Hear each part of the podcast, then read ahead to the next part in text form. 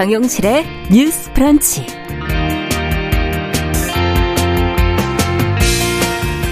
안녕하십니까 정용실입니다. 학교에서 식사를 준비하고 또 방과 후에 학생들을 돌보는 일 대부분 비정규직이 맡고 있지요. 학교 비정규직 노동자들이 오는 25일에 총파업을 한다고 합니다. 자, 이들은 왜 파업을 선언하게 됐을까요? 또 학교 비정규직의 열악한 노동 여건, 또 파업 상황에서 이 학생들을 위해서 필요한 현실적인 조치는 과연 무엇인지 같이 한번 생각해 보겠습니다. 네, 지난 17일에 이제 2023학년도 대학 수학 능력 시험이 치러졌지요. 자, 이번에 출제된 문제들 가운데 복합적인 지식과 사고력을 요구하는 국어 영역의 일명 집개발 문제라는 것이 초고난도 이 문항으로 꼽히고 있는데요. 이 수능 국어 영역 문제들과 수험생들의 마음을 철렁하게 한 이 화제의 문항. 자, 시인의 눈에는 어떻게 보였는지 저희 잠시 뒤에 같이 한번 이야기 나눠보도록 하겠습니다. 자, 11월 22일 화요일 정용실의 뉴스 브런치 문을 엽니다.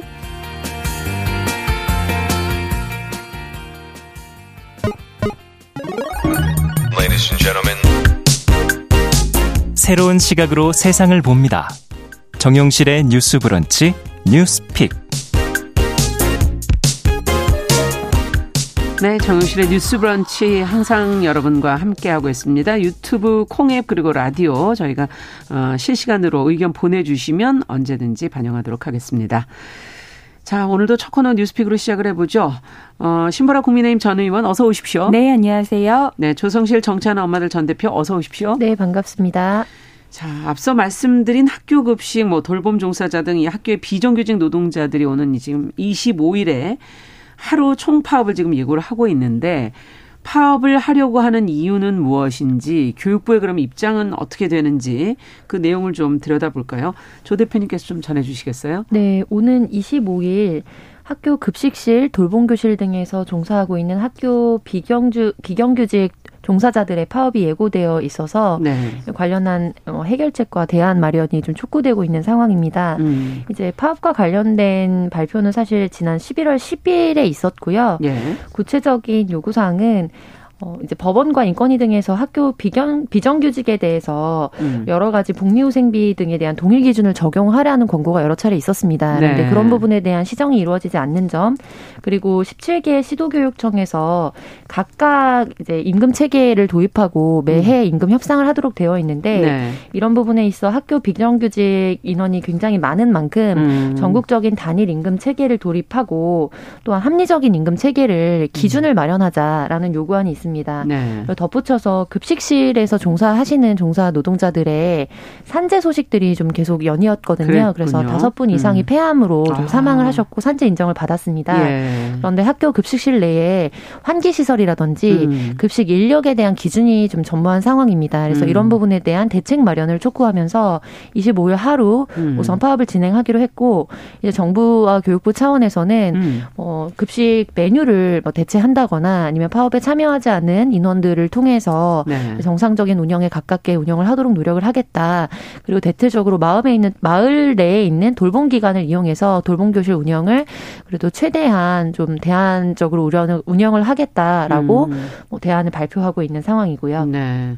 하지만 또 학생들이 또 이제 아무래도 빨리 좀 끝난다든지 여러 가지 변화가 있지 않을까 하는 그런 예상은 되긴 하네요.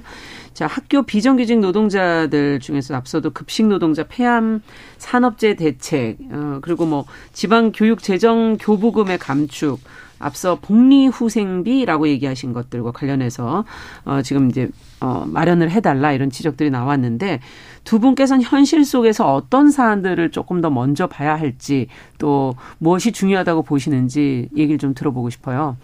네, 우선 25일에 총파업이 지금 예고되고 있다 보니까 음. 학교 현장에 혼란이 많이 커지는 것 같습니다. 그래서 음. 교육부도 전국 시도 교육감들과 함께 관련 대책을 좀 논의를 네. 하고 있는데 어, 이런 모습을 보, 보면서 저도 좀 들었던 생각이 실은 이제 학교 공무직이라고 하거든요. 이런 네. 분들을. 근데 학교에서 굉장히 다양한 형태로 종사를 하고 계시고 음. 또 학교의 차질 없는 운영에 있어서 굉장히 중요한 역할을 하고 있다는 걸 새삼 이제 이런 상황에서 느끼게 된다라고 그렇죠. 봅니다. 그래서 우선 저는 어, 이런 분들, 교육 공무직으로 종사하시고 있는 분들이 음. 어떤 형태로 일하고 어떤 실태에 있는지를 음. 이해하는 게 실은 가장 중요하다라는 그렇죠. 생각이 드는데, 음. 교육 공무직에는 이제 조리사, 뭐 돌봄 전담사, 음. 특수교육 실무자, 그다음에 청소 실무자 등 좀 다양한 형태로 일하고 있고 네. 이게 실태조사 결과에 따르면 그 직종이 50에서 60개 정도로 굉장히 다양하다고 좀, 해요. 아, 분야만 그러니까, 50종에서 60종. 네, 맞습니다. 예. 우리가 그냥 그냥 단전적으로 생각해 보면 뭐 급식 분야, 뭐 돌봄 분야, 네. 뭐 특수교육 분야, 뭐 이런 식으로 좀어한 뭐 서너 개 되지 네, 않을까? 그 정도 될 예. 거라고 생각했는데 직종도 굉장히 다양하고 예. 그에 따른 임금 체계도 다르더라고요. 그래서 아. 예컨대 어 뭐 상담사 분들이나 어 이런 분들은 뭐 일종으로 분, 류가 돼서 임금 또 뭘까요? 이게 네. 임금 체계가 다른 거예요. 그래서 음. 1유형, 2유형이 아, 나뉘어져 있어요. 그렇군요. 그래서 영양사나 전문 상담사는 1유형으로 돼서 임금이 음. 월 187만 원 정도 음. 되고요.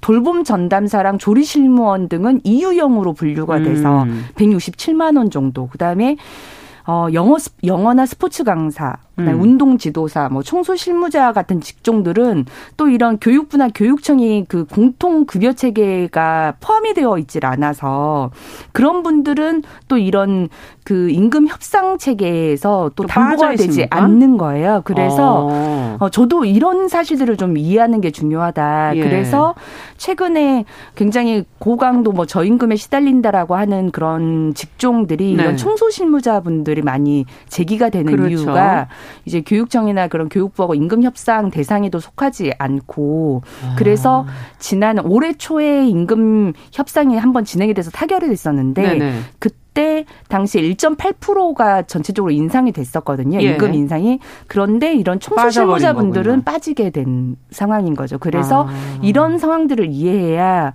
어떻게 이분들의 처우 개선을 어떤 방식으로 할 것인가에 대한 대안도 음. 좀 함께 도출할 수 있을 것이다라고 보고요. 네. 지금 교육부가 제안한 인상 한 1% 정도 대라고 하는데 예. 지금 이분들은 물가 인상률을 감안해도 좀 턱없이 너무 적은 것 아니냐라고 그렇죠. 하는데 100만 원대 아닙니까? 예. 지금 거의 최저 생계비에 네, 네. 가까울 정도로. 네. 예. 그래서 임금 협상 도 이제 타결을 일정도 좀 해야 되겠지만 이런 임금 체계에 대한 어떤 가이드라인이랄지 음. 굉장히 저임금에 있는 분들의 처우부터성 끌어올려주는 방안에 어떤 통합을 하는 음. 그런 방식의 어떤 조정이 좀 필요하지 않을까 좀 이렇게 보고 있습니다. 네, 좀 일단 직종이 많고 그에 따른 네. 임금 체계가 다 다르다는 것이 결국은 굉장히 복잡하기 때문에 거기에 사각지대가 생기기 네. 마련인 거고 지금 그 중에서도 누락돼 있는 그 분야들이 네. 어떤 분야가 있는지 좀 지적 뭐 청소라든지 뭐 예, 그런 전문 맞습니다. 스포츠나 영어 이런 거 하시는 분들 가르치시는 분들도 거기 포함이 돼 있고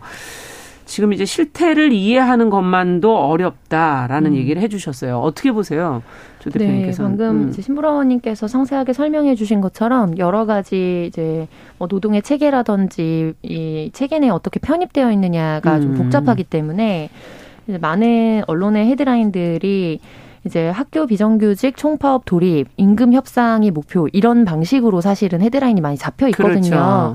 그런데 좀 안쪽으로 들어가서 우리가 전체적인 그림을 볼 필요가 있습니다. 그러니까 예. 가장 핵심적인 거는 필요할 때는 공적 인력이고 교육 인력인데 뭔가 거기에 대해서 정당한 노동에 대한 대가를 지불할 음. 때에는 비정규직으로 치부되고 많은 현실 이 간극에 음. 대해서 우리가 너무나 오랜 세월 방관해 왔다는 게 가장 큰 문제인 것 그러네요. 같고요. 네. 왜냐하면 지금 하루지만 여기에 비정규직 노동자분들께서 학교 이제 어, 공무직으로 불리우는 어, 노동자분들께서 이제 일을 멈춘다. 그러면 음. 학교 운영 자체가 사실 전체적으로 흔들리는 구조인 거거든요. 급식실이 그러니까요. 돌아가지 않고 장애 아동들에 대한 지원 되지 네. 않죠. 그리고 무엇보다 돌봄 교실이 지금 가장 큰데 돌봄 교실에 대한 운영도 되지 않는 겁니다. 그래서 이제 정부 차원에서도 이제 노동 헌법이 규정하고 있는 노동 3권을 음. 인정하지만 이게 교육과 연결되어 있어서 학생들에게 타격을 입히는 만큼 자제해 달라고 요청을 하고 있는데 이제 급식실만 보더라도 음. 보통 서울대병원이 어떻게 보면 공공기관으로 많이들 인식하시니까 서울대병원 같은 급식실 등을 이제 비교해서 보자면 급식 인력 한 명당 보통 몇 명의 식사를 준비하느냐 그렇죠. 봤을 때 50명 정도를 준비한다고 보면 서울대병원이 네. 그럼 학교 급식실 같은 경우에서 100명에서 150명 이상을 돌 이제 커버를 하게 되어 있습니다. 한 명이 네. 그래서 공공기관의 급식실보다 훨씬 더 두세 배에 준하는 인력이 어. 배치되어 있고요.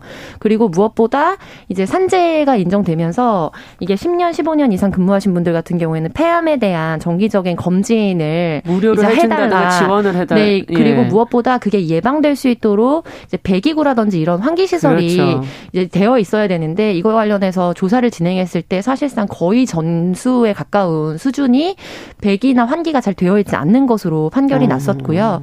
그리고 복리후생비나 이런 거 같은 경우에 경우에도 어떻게 보면은 이제 같은 직종에 일하고 있는 분들인데도 불구하고 정규직으로 있는 분들과 비정규직으로 있는 분들이 실질적으로 이 신분상의 차이, 이른바 네. 정말 그거 이외에는 다른 차이에 근거하지 않는 합리적인 차별의 이유가 없다는 음. 이유로 법원이나 인권위에서 이미 권고 조치가 아. 수차례 있었습니다. 그런데 집행이 되지 않고 있는 상황에 대한 요청을 하고 있다라는 점이 좀 핵심적인 부분이다. 음. 좀 이런 부분을 주목할 필요가 있을 것 같아요. 그런데 지금 우리가 교육감 선거가 새로 진행이 되면서 음. 아무래도 시대적인 수요에 맞춰서 이른바 교육 복지라고 하죠. 네. 그래서 학교 내에서 이전에는 어떻게 보면은 우리가 12년 그런 공교육 과정에 편입되어 있는 이제 교수 정말 내용에만 국한된 부분을 학교가 커버했다면 음. 이제는 돌봄과 생활에 대한 부분까지도 전인적으로 돌보고 교육하는 곳이 학교라는 인식이 바, 인식으로 바뀌고 커졌죠. 있고 네. 무엇보다 교육감들이 그것들을 약속하면서 현장에서 수행해야 되는 아. 업무의 양도 굉장히 많아졌습니다. 네. 그런데 이런 부분과 직결되지 않고 있는 현장에 이런 생활임금에 준하지 못하는 체계 그래서 이런 부분들에 대해서는 많은 분들이 어떻게 보면 저는 연대와 지지가 필요하고 그러네요. 그리고 음. 마지막으로 한 가지만 말씀드리면 이제 교육재정 교부금이 음. 각 교육청 예산의 70% 가까이를 차지하고 있거든요. 네. 그런데 교육재정 교부금이 어린이들이 줄어들면서 이번 윤석열 정권이 들어서면서 대학 교육, 즉, 즉 교육 고등 교육이라고 분류되는 것과 초중고 음. 교육 간에 음. 예산을 서로 왔다 갔다 하면서 쓰지 못하도록 사실상 칸막이를 해놨어요. 네. 그런데 그런 부분을 빼고 이제 줄어드는 학생 수에 맞춰서 사실 그것을 대학에 이제 어떻게 보면 소멸하고 있는 지방 대학이라든지 이런 음. 것에 대해서 지정 지원을 하겠다라는 발표를 했고 음. 그것과 관련한 반발도 굉장히 큰 상황입니다. 네. 그런데 지금 학생 수가 줄어드는 만큼 이전에 우리가 OECD에 준해서 교육 교육의 여러 가지 복지라든지 아, 그리고 수준이라든지 네. 이런 걸 담보할 수 있도록 1인당 교사 수라던가 그렇죠. 아니면은 또 이곳에서 근무하고 계시는 여러 영역의 직군의 분들에 대한 실질적 처우가 우리 음. 아이들의 삶의 질이 되고 또 이 아이들이 자라서 각종 분야에서 일하게 될 거거든요. 음. 그래서 그런 현장에 대한 처우를 개선하는 데 사용돼야 하는데 그런 부분에 있어서 사실 제대로 전용되지 못하고 음. 오히려 스마트 기기를 뭐 사용한다든지 아니면 다른 곳에 뭐 공간을 이제 매입한다든지 이런 비용으로 쓰고 있는 것들에 대한 비판들이 그러네요. 또 있어요. 네. 그래서 이런 데에서 매치되고 있지 못하는 예산의 문제도 굉장히 핵심적인 관건 중의 하나라고 볼 수 있겠습니다. 점검을 좀 해볼 필요가 있겠군요. 네. 지금 결국은 국가나 지자체가 지금 교육청이랑 이게 사용자가 되는 거고 이제 나머지 이제 노동자들의 네, 관계이기 때문에 국가가 이것을 어떻게 사용자와 노동자의 관계를 어떻게 가져갈 거냐 이걸 우리가 이제 국민들이 보고 있는 거 아니겠습니까?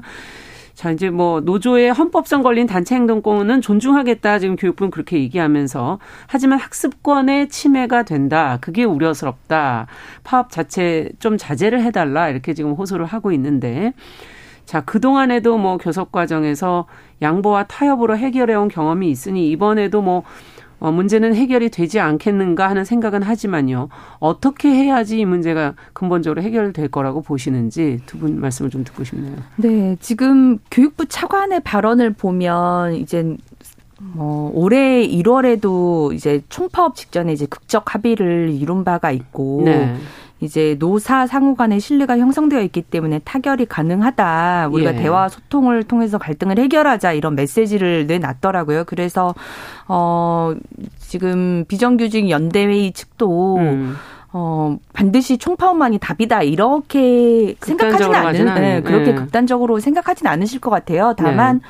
당시 이제 올해 1월에 그 국적 합의할 때도 실은 임금, 기본급 인상을 한 6, 6점 몇 프로를 제시를 했다가 음. 당시 이제 문재인 정부 때 사실상 공정임금을 이제 음. 공약으로 제시는 했지만 결국 이제 기본급 1.8% 인상안이 교육부의 원안이었거든요. 음. 그걸 이제 받아주는 조건으로 음. 대신 뭐 임금 체계 가이드라인을 어, 장기적으로 만들어서 음. 해결을 하자라고 하는 부분에 그런 타협을 이끈 바가 있습니다. 예. 그래서 실은 정부가 받겠다고는 하지만 어 그 범부처 간에 이제 음. 기획재정부를 중심으로 해서 그런 계획을 세웠던 것이 아예 중단되거나 다시 이렇게 음. 다시 원안으로 회귀하거나 그러진 않거든요. 네. 그래서 그런 임금 체계 가이드라인이 어떤 방식으로 지금 만들어지고 있는지 음. 어 그거 관련해서 실질적으로 어떤 해결안을 만들어 갈 수 있는지에 그렇죠. 대해서 정부가 좀 더 진일보한 안을 좀 제시하면 그렇죠. 임금 인상안과 장기적인 해결 방안 다양한 상황의 어떤 절충점이 좀 생기지 않을까 싶습니다. 네. 그걸 가지고 좀 어, 서로 어, 전향적인 어, 협상을 이끌어가는 게 좋지 음, 않을까 싶네요. 임금 체계 가이드라인을 제대로 네. 제시하는 방안으로 어, 앞서 말해주신 또 사각지대에 있는 분들은 또 어떻게 그 안에 포함할지 네. 뭐 이런 네. 문제도 고민이 필요하겠네요. 자, 그럼 조 대표님께서는 어떻게 보세요? 네, 최저임금제 인상 관련할 때도 저희가 네. 같은 논의를 했었던 것 같은데요.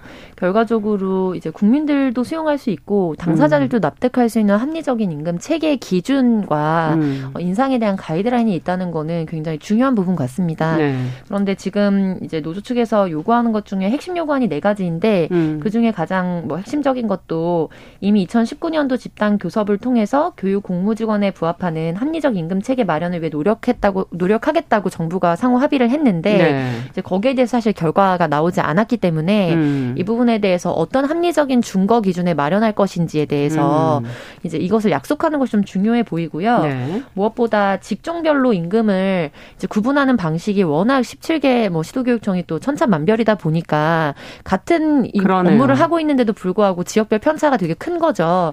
그래서 이런 부분에 있어서 음. 사실은 좀 준수할 수 있을 만한 납득할 수 있을 만한 그런 명확한 임금의 체계를 마련하는 거 합리적인 기준도 그러네요. 있어야 되겠고요. 인상 음. 기준이라는 것 그리고 체계적으로 했을 때 어떤 차이가 있기 때문에 이런 부분에 대해서 차이가 발생할 수밖에 없는지에 대해서 네. 모두가 납득할 수 있는 안을 가지고서 혹은 안을 연구 영역을 통해서 확실히 언제까지는 마련을 하겠다라는 약속과 인상에 대한 합의가 있어야 할 것으로 보입니다. 네. 지역별로도 편차가 크기 때문에 그걸 또 그러면 어떻게 줄여서 좀 어, 서로가 납득할 수 있는 수준으로 음. 만들 수 있는가. 그러니까 지금 일단은 어, 이에 대한 면밀한 연구와 이 과제가 지금 좀 해결이 돼야 되지 않을까 하는 음, 생각도 네. 드는데요.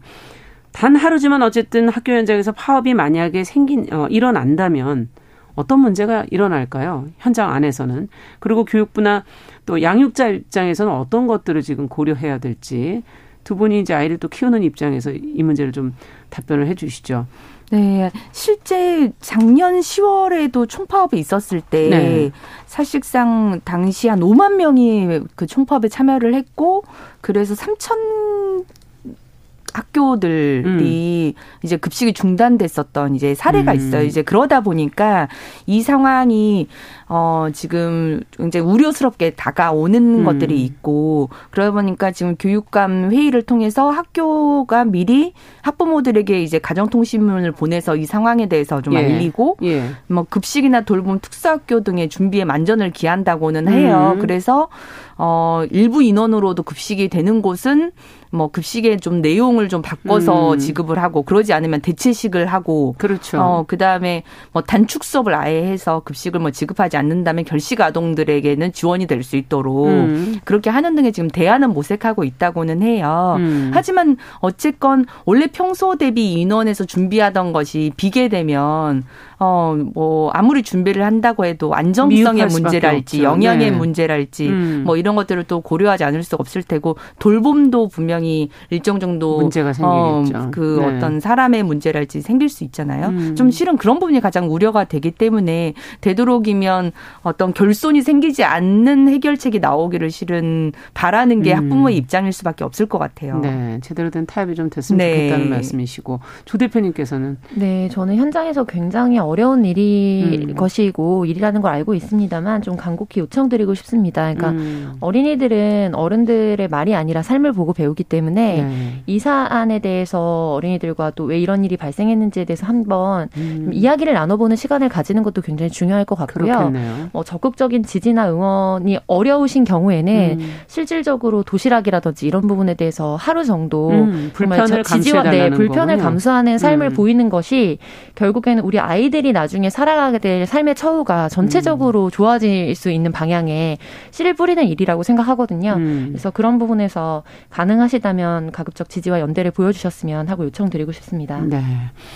자, 저희도 이제 그 추후에 어떻게 어 결과가 나오게 될지 또 보면서 방송을 또 해드려야 되겠네요. 자, 두 번째 뉴스로 좀 가보겠습니다. 오석준 지금 대법관 후보자의 과거 판결에 대한 비판을 어, 지난 8월에 두 분과 함께 좀 얘기를 음. 했었는데, 임명 동의안이 지금 역대 최장기 표류를 하고 있습니다. 음. 모레인 24일에 지금 국회가 표결을 한다고 하는데, 어떻게 이렇게까지 시간을 끌게 된 것인지, 이유는 도대체 어디 있는 건지, 여야 각각의 입장이 다를 텐데 어떻게 지금 나오고 있는지 좀 먼저 정리를 좀 해볼까요? 신보라 의원께서 좀 해주시겠어요? 네, 음. 김명수 대법원장이 지난 7월 28일에 오석준 대법관 후보자를 임명 제청을 했었고요. 그렇죠. 그 후에 8월 29일에 오 후보자에 대한 국회 인사청문회가 열렸습니다. 네. 하지만 임명 제청 후에 지금 116일, 116일이 지나도록 국회에서 임명 동의를 받지 못하고 있는 상황이고요. 네. 과거에도 대법관 임명제청 후에 인준 표결과 취임이 한동안 지연되는 사례가 일부 있었긴 했어요. 처음은 아니다 말씀이시고. 네, 네. 오 후보자는 이미 그 역대 최장 기록을 지금 경신하고 아. 있는 상황입니다. 네. 어, 대법관 후보자를 대통령이 임명하기 위해서는 국회 동의가 필수적이고요. 음. 근데 여야 간 이견으로 청문 보고서 채택이 우선 불발이 됐고 네. 사실상 민주당 반대로 이제 국회 본회의가 열려야만 통과를 할 수 있는데 음. 본회의 안건 상정조차 되고 있지 못하는 상황입니다. 네. 국민의힘은 대법관 업무를 수행하는데 오 후보자가 특별한 문제가 없다는 입장이고 반면 민주당은 800원 횡령 버스기사 해고 판결하고 음. 윤석열 대통령과 오 후보자의 친분 등을 문제 삼아서 반대 입장을 계속 고수해 하고 있는 중입니다. 네. 여야 원내 지도부는 오늘 24일 국회 본회의에 이제 임명 동의안을 상정해서 인준 표결을 하기로 합의를 한 상황인데요. 네. 다만 통과가 될지는 미지수입니다. 이제 국가 통과 국회를 통과하려면 과반수 동의가 필요한데 음. 지금 민주당이 다수당 다수당이잖아요. 네. 근데 아직 명확하게 통과를 하겠다. 뭐 이렇게 입장이, 없고 네. 어 우선 관계자 발에 따르면 자유 투표를 할 수도 있다라고 음. 하는 상황이네요. 오 후보자는 지금 대법원 청사로 출근 중인데 후보자 신분이라서 재판 관련 업무는 볼 수 없고 지금 대법관 공석이 길어진 여파로 대법원 전원 합의체 판결 선고 역시 두 달 넘게 한 차례도 열리지 못하고 아, 있는 상황입니다. 합의체. 예. 아 그렇군요. 자, 지금 뭐 임명동의안이 100일 넘게 표류했다. 최장 기록이다. 지금 그렇게 얘기를 해주셨는데 이게 정쟁이냐, 자질의 문제냐. 서로 양쪽의 입장은 지금 다릅니다만 두 분은 어떻게 보십니까? 이런 상황이 좀 어, 너무 유례 없이 긴 상황이라 뭔가 네. 좀 정리가 필요할 것 같기도 하고요. 네.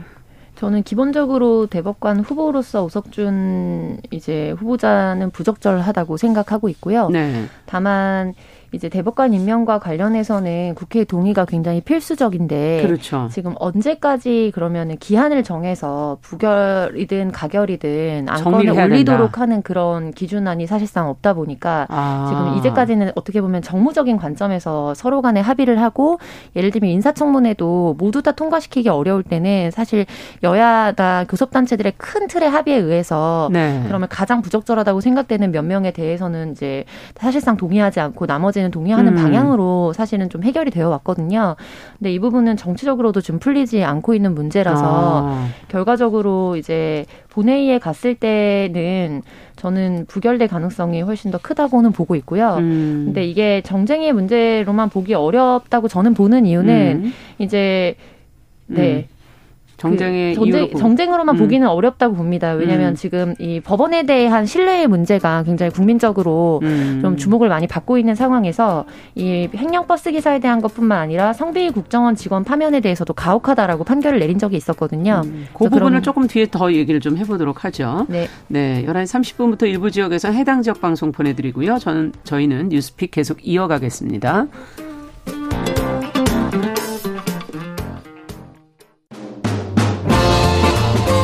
여러분은 지금 KBS 일라디오 정용실의 뉴스 브런치와 함께하고 계십니다.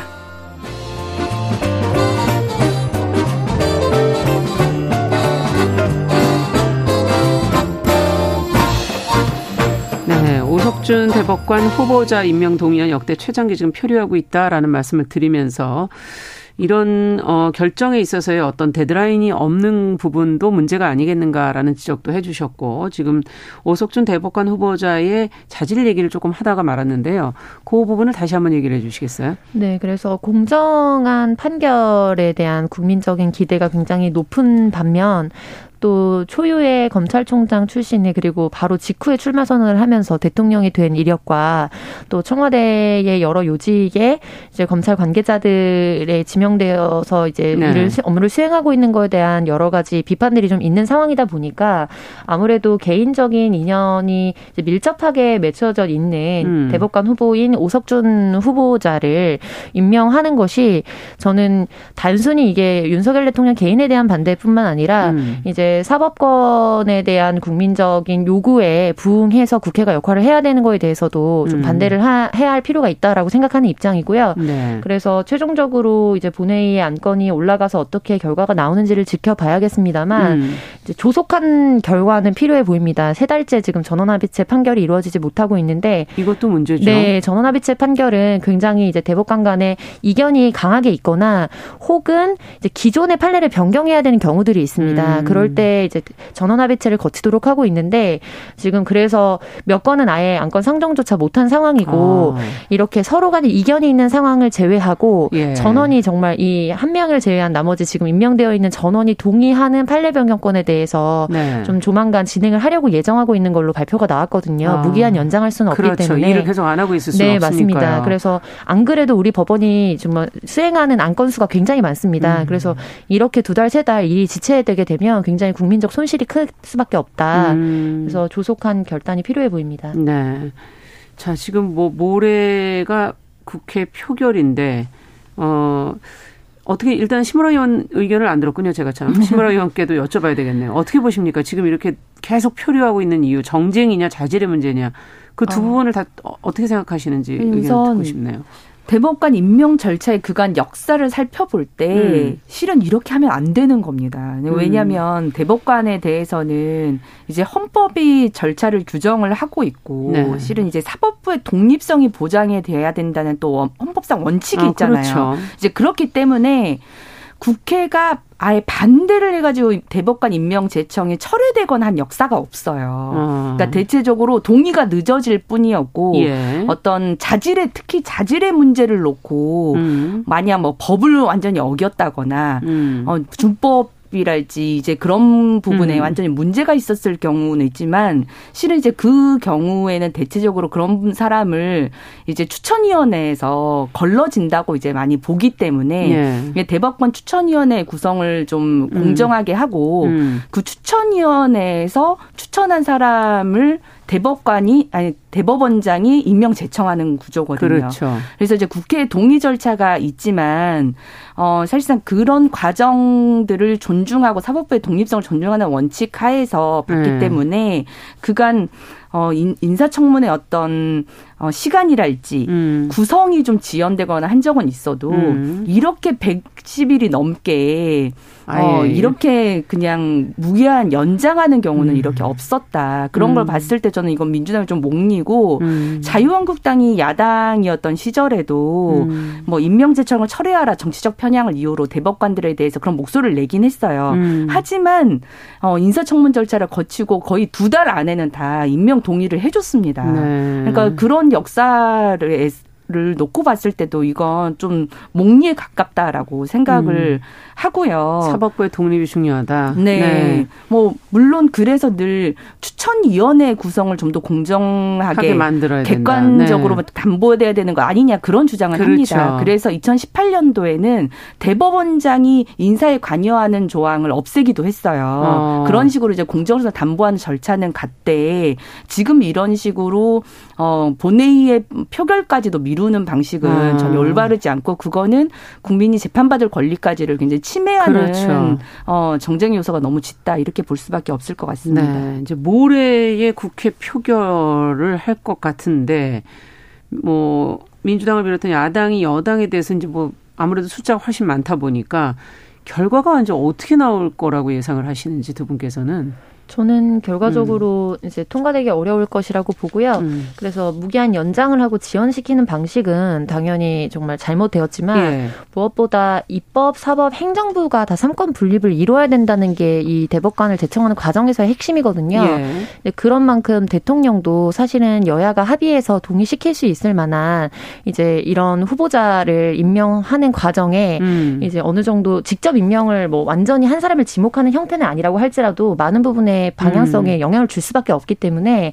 그런 부분에서 여야의 정치적인 어떤 묘미가 있을 수 있는 영역에서 음. 인사가 추천되고 또 동의가 이루어져야만 국민들에게 손실을 입히지 않고 그러네요. 원하는 방향으로 갈 수 있다. 음. 그래서 이 부분에 있어서는 어쨌든 조속한 결단이 필요해 보입니다. 네.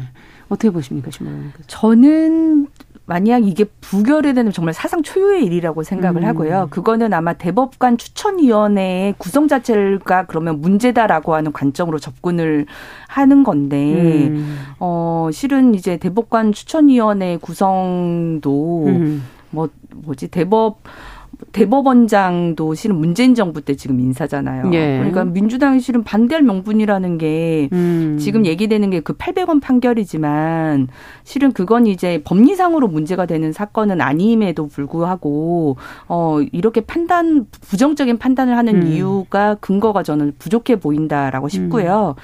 저는 어, 이렇게 길어진 만큼 음. 아마 일부 반대는 있지만 통과하지 않을까라고 생각을 해보고 예. 그게 역사나 뭐 이제 법리상이나 이런 측면에서도 상식적으로. 부합하는 방향이라고 음. 생각을 합니다. 네. 끝으로 국민의 어떻게 보면 재판받을 권리가 지금 침해됐다 이런 이제 지적도 나오고 있는데 비슷한 일이 좀 생기지 않으려면 어떤 걸 좀 신경을 써야 될까요? 한 말씀씩 들으면서 마무리하겠습니다. 네, 전 정치가 음. 왜 필요한가에 대해서 요즘 음. 많이 생각을 하게 되는데요. 예. 모든 거를 다 사법으로 가져가서 판결을 받는 방식이 아니라 그렇죠. 대화와 협치의 영역이 지금 완전 빈곤한 상태거든요. 네. 그래서 그 부분에 있어서 국회도 그리고 청와대도 누구든지 먼저 손을 내밀고 음. 정말 어떤 대승적인 결단을 이루는 공간을 마련해야 된다라는 음. 부분을 강조하고 싶습니다. 정치를 회복해라.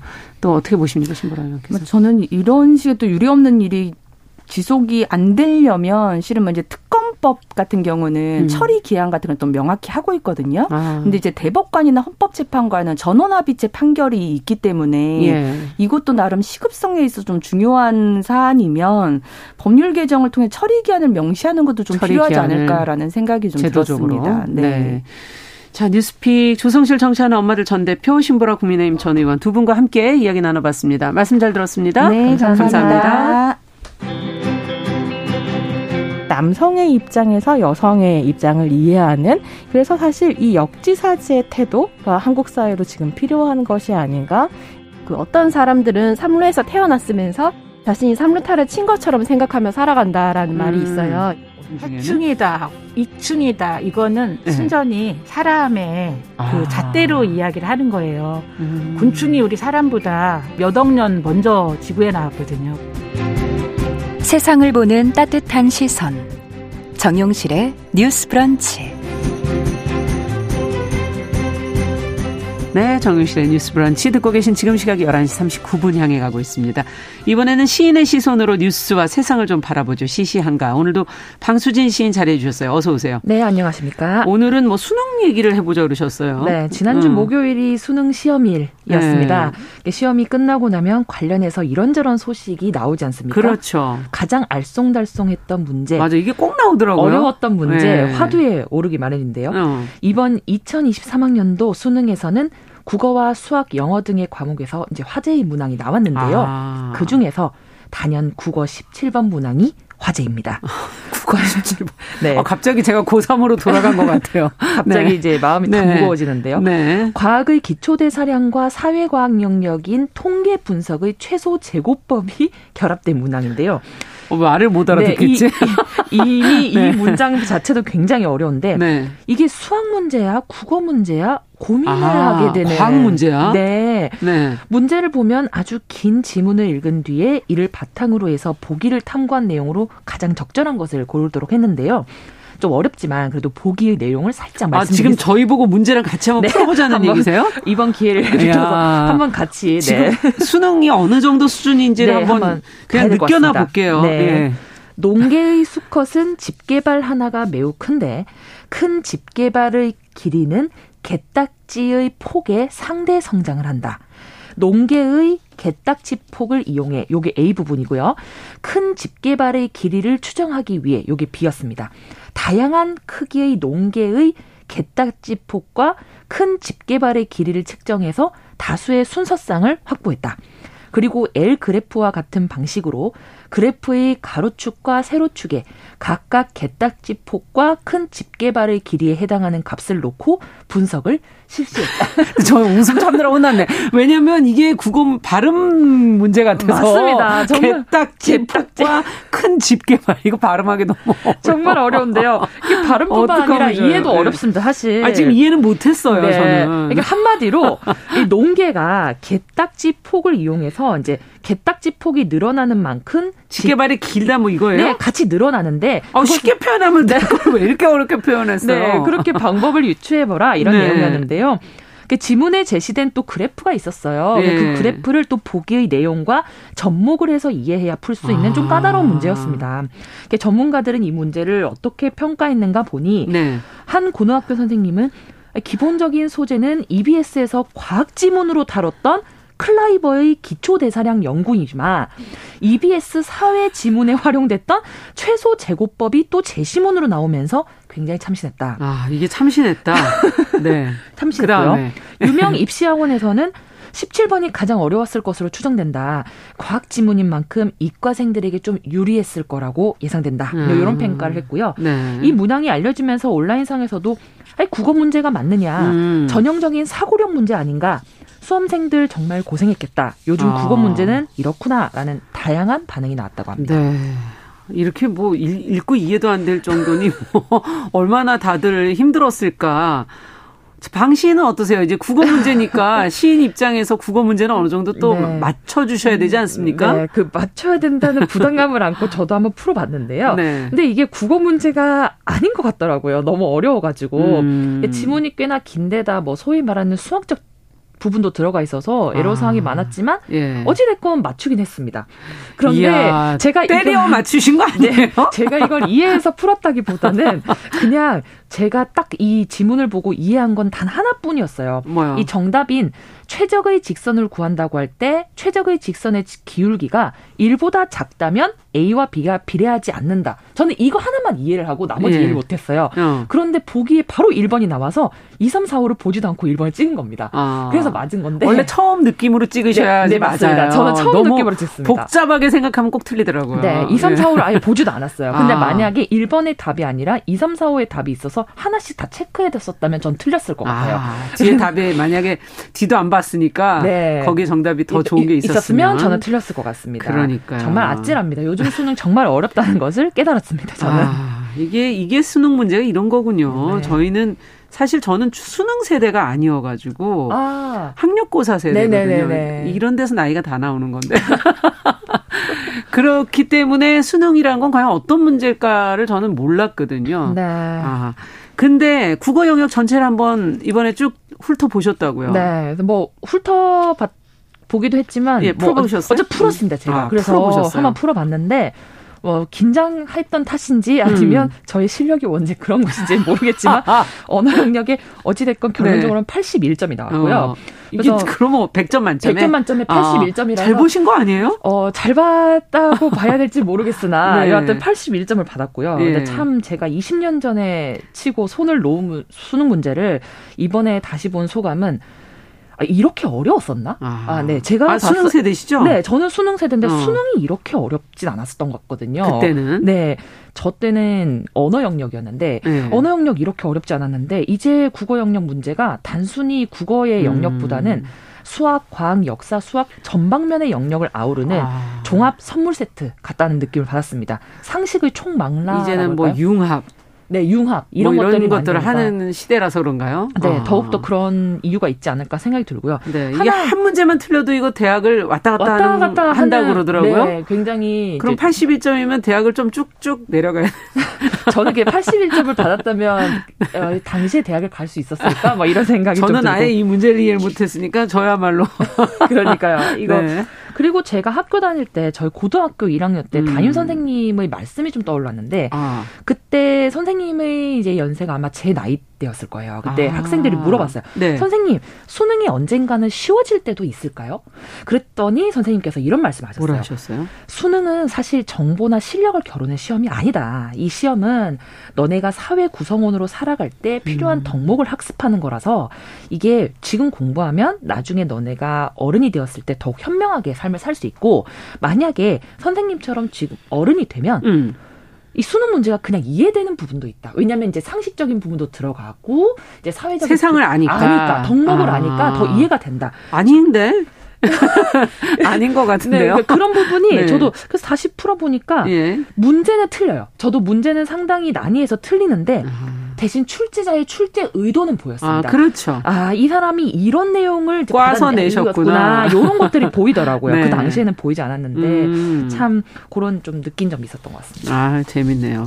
갑자기 그냥 지금 몇 수십 년 만에 갑자기 수능을 얻어 쳐가지고 네. 네. 근데 입시에 요즘에는 그러니까 이렇게 사고력 앞서 음. 사고력 테스트다 이렇게 얘기하셨는데 사고력 네. 그리고 뭐 과학이니 뭐 수학이니 뭐 이런 것들이 다 함께 있는 그런 종합적인 그런 네. 어, 지식 이런 걸 요하는 수학 능력 시험 이게 도입이 된 이후로는 문제들이 정말 복잡해지기 시작했다라고 볼 수 있는 게 아닌가 하는 생각이 좀 네, 들고 맞습니다. 어, 국어의 능력, 국어 이제 시인으로서 우리 언어에 대해서 관심 가지는 분으로서 국어 능력을 평가하고 뭔가 변별력을 높이고 이렇게 하고자 하는 취지에서 볼 때 어떻게 보세요 이런 문제들을? 네, 그 재단법인 음. 한국언어문화연구원에서 이제 국어 능력 인증 시험이라는 시험이 있습니다. 여기 네. 보면 음. 각 부분별 국어 능력을 평가하기 위한 능력치가 있어요. 음. 이해, 추론, 비판, 창의 이제 네 가지 영역인데 네. 이해라는 것은 이제 독해나 청해 과정에서 중심 내용을 확인하고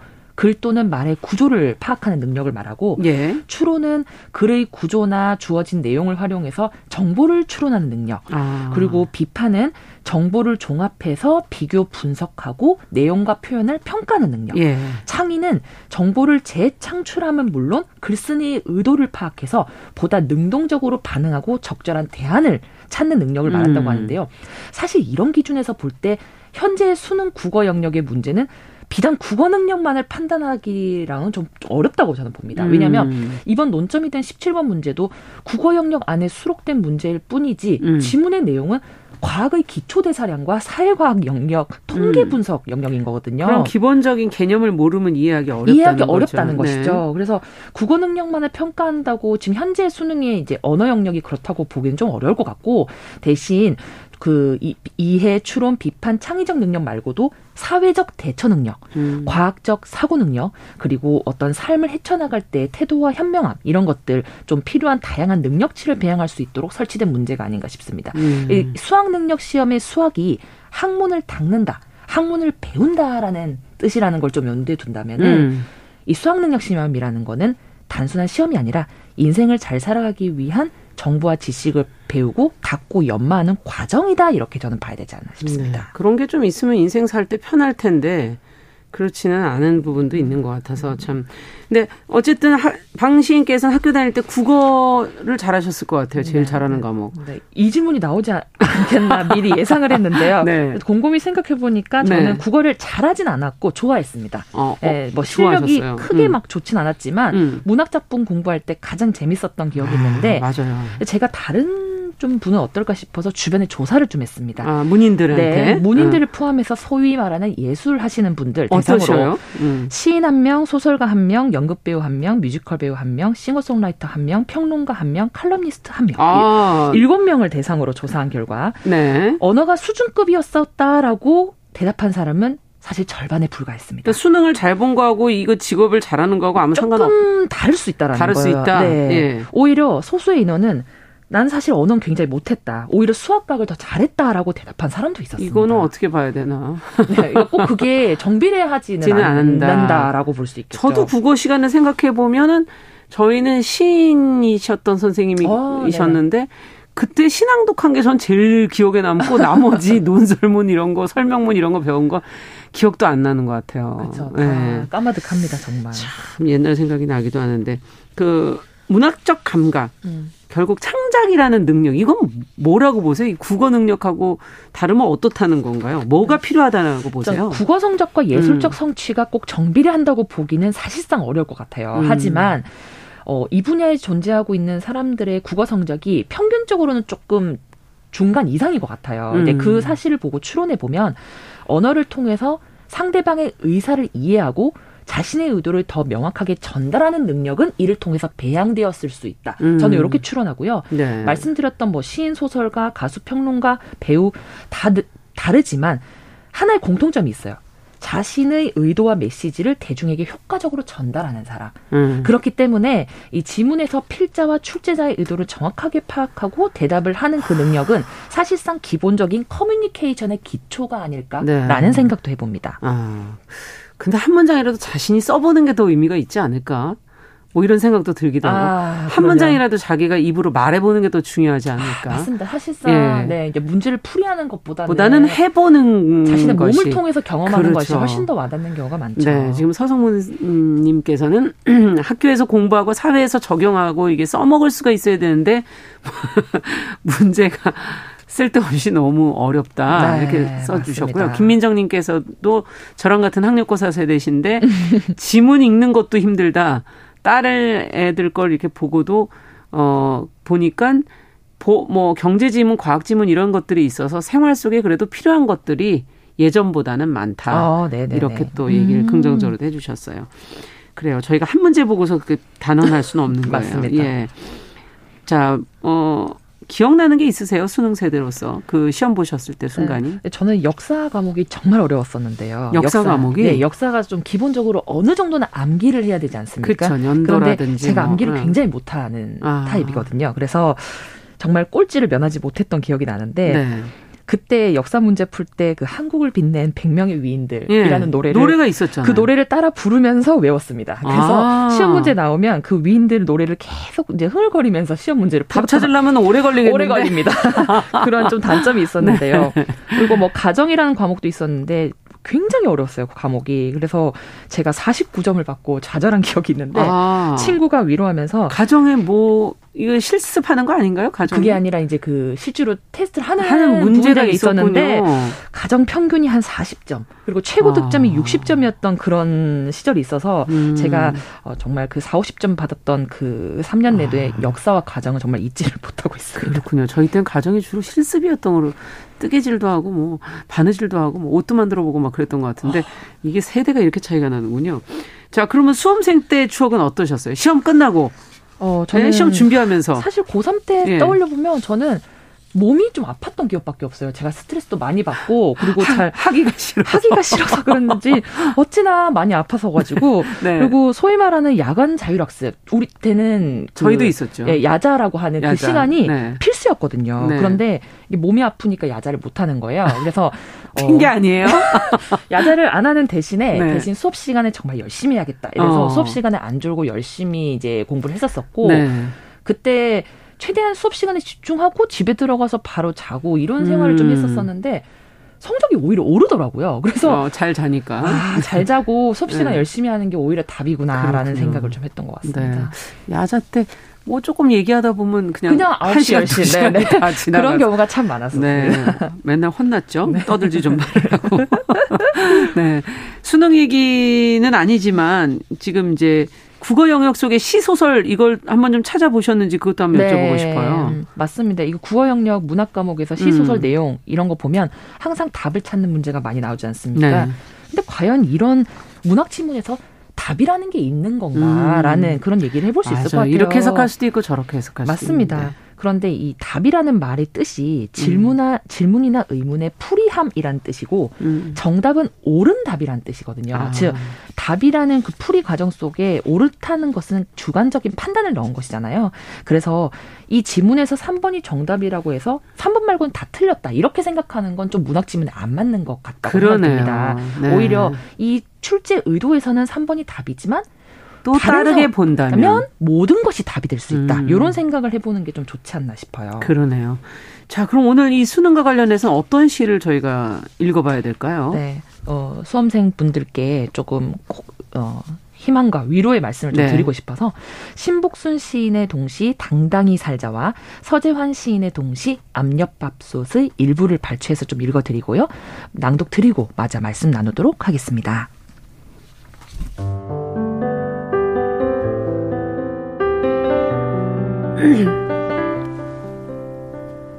당당히 살자 신복순 쭈글쭈글 움츠렸던 때묻은 옷이 세탁소를 갔다 오더니 태도가 달라졌다. 세탁소 아저씨가 어떻게 살아야 하는지 확실히 알려준 모양이다.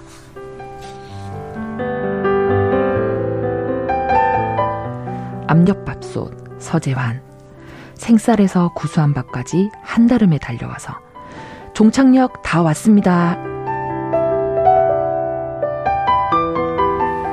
네. 다 왔네요, 진짜. 네. 어, 힘든 과정이. 수고하신 예. 수험생 여러분 진심으로 애쓰셨습니다. 음. 이게 뭐 문제 하나 더 맞추고 안 맞추고 뭐가 중요하겠습니까? 그렇죠. 음. 이 생쌀에서 구수한 밥이 될 때까지 인고의 과정, 과정 거쳐오신 여러분 정말 수고 많으셨고요. 대단한 거죠. 대단합니다. 네. 예상보다 낮은 점수 맞았다고 실수했다고 주눅 들어 있거나 좀 어깨 움츠리지 않았으면 좋겠습니다. 예. 신복순 시인의 말처럼 세탁소 갔다 온 옷들처럼 과정 속에서 행복했고 난이 음. 메시지에 만족한다. 종착역에 도착했다라고 음. 당당히 외치는 하루하루가 됐으면 한다는 생각이 들고요. 네. 앞으로 인생 모두 음. 응원하겠습니다. 네. 시시한가 저희 수능 끝낸 학생들과 함께 방수진 시인과 이야기 나눠봤습니다. 말씀 잘 들었습니다. 감사합니다. 감사합니다. 네, 정용실의 뉴스 브런치 화요일 순서 같이 인사드리겠습니다. 저는 내일 다시 뵙겠습니다. 안녕히 계십시오.